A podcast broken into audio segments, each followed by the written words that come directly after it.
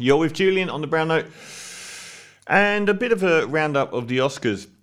The most predictable Oscars, the least surprising Oscars in modern history. Firstly, what is going on? The last decade had a near unending run of virtually every year, in fact, going back to about 2005, where the winner wasn't a very good film. Certainly not a great one.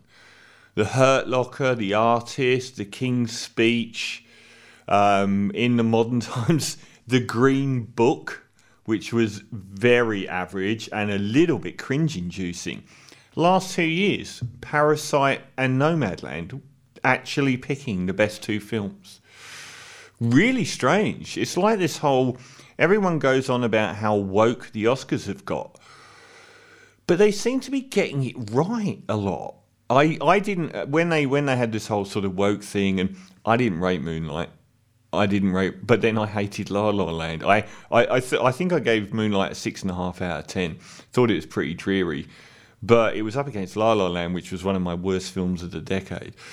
But they seem to be getting it really right. The one thing that really really annoyed me about the Oscars, I didn't put any money down. I think I got virtually every category right, and I'm not even joking. Not the documentaries because I didn't know anything about them but even the score and the song and ver- and every major category was what I would have picked. So it's quite disturbing. I said in the review, my first ever 10 out of 10 review on January 17th, that Nomadland was definitely going to win Best Picture, Best Director for Chloe Zhao, and Best Actress for Frances McDormand. It wasn't even in the last year, it was, I thought, a really close race. I thought Once Upon a Time in Hollywood was a masterpiece. I thought that Parasite was a masterpiece. I thought that The Irishman, given everything, could have easily walked off with a clutch of Oscars and got nothing. Um, this year, there was only one true masterpiece. The rest of the films were like 8.5 out of 10, if at, at best.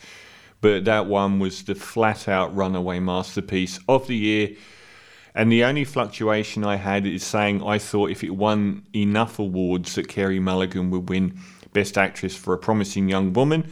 I still think that was close. Uh, and next to Nomadland, a Promising Young Woman, because that was the most dynamic, dangerous, brave, uh, challenging, prescient of the moment f- filmmaking of the year. Excuse me.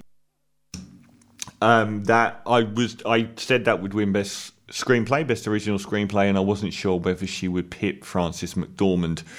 Uh, in the end, she didn't, uh, and it looks like they're going for quality as well. I wasn't like I didn't expect Chadwick Boseman to win, purely because all the momentum over the last month and a half, when they're actually voting for the Oscars, has been Anthony Hopkins. They clearly released that film for the to hit for him to win Best Actor. There was no fuss about Chadwick Boseman in the run up at all and a lot of it is politicking. And they released The Father in the run up to the Oscars with all of the focus on Anthony Hopkins. So I wasn't surprised at all. Quite a good mixed bag in the um, acting categories because I thought that um, every one of those actors, uh, Riz Ahmed had a, a, swell of support for him. Chadwick Boseman, we know about. Uh, Gary Oldman for Mank, I thought was a, it was another really strong contender there because I thought that Mank would have been so loved by the Academy for being a film about Hollywood, they would have given it Best Actor, but they just couldn't bring themselves to say that it was a better film than Nomadland. Steven Yeun in Minari is a weak link there. Uh, as, yeah, McDormand or, or Carey Mulligan. Uh, great to see Daniel Kaluuya win Best Supporting Actor out of those new black British actors. He's magnificent. I don't know why no one's ever put him out for a Bond for a new Bond. Like John Boyega to me is just the Black Matt Damon. He's he's never been particularly great. He's always a really likable guy. I'm not blown away by him as an actor. So um, for me, every film I've seen Daniel Kaluuya in, from Get Out to Widows, he's been totally different. He can go from being a guy boy next door to this really menacing gangster in Widows. Uh, and he's got one Oscar under his belt. I seriously don't think that's the last one. I think he's arguably the most talented actor in his age range from Britain. Um, and uh, Youn Yuh-jung came out at the end with a massive groundswell of support for Minari. Minari, I didn't think was a great film. I thought it was very uh, pretty obvious, very post Jean de Florette, and by the end of it, I was already kind of forgetting it. I gave it an eight out of ten. I thought it was a good film, but nothing too great. Glad to see she won Best Supporting Actress.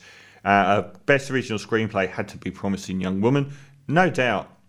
Uh, adapted screenplay was interesting because the father won that, making it a twofer. Um, I actually thought Nomadland would have got best adapted screenplay there, but it did get three absolute top tier awards. Um, and I don't know, sometimes Pixar just gets too many Oscars. I, I gave Soul a great review, but an awful lot of people thought that Wolfwalkers should have got it. And it's such a, and a different paradigm to the Pixar films that you've kind of thought it should have.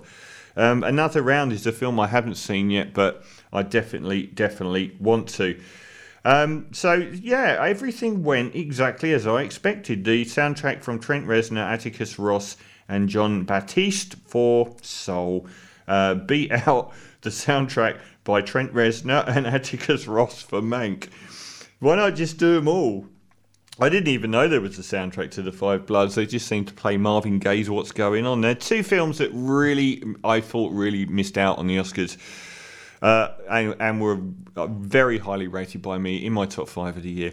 I'm thinking of ending things by Charlie Kaufman was my second favourite film of the year, only beaten by Uncut Gems, which would have made last year's Oscars had they not blackballed it. Um, I thought that was an amazing film incredible film and brilliant writing by Charlie Kaufman. So how he's not in there, I don't even get. And the other one is kind of like the other version of A Promising Young Woman, The Invisible Man. What happened there? I know it came out really early in the year, but Leigh Whannell's Invisible Man hit so many similarly prescient tropes about women being in abusive situations, gaslighting, physical and mental abuse. All of this stuff was in Invisible Man. It was an amazing film.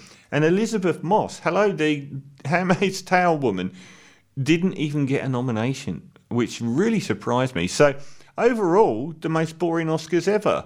I know everyone's made a fuss about the big end, but um, it's not really interesting to me.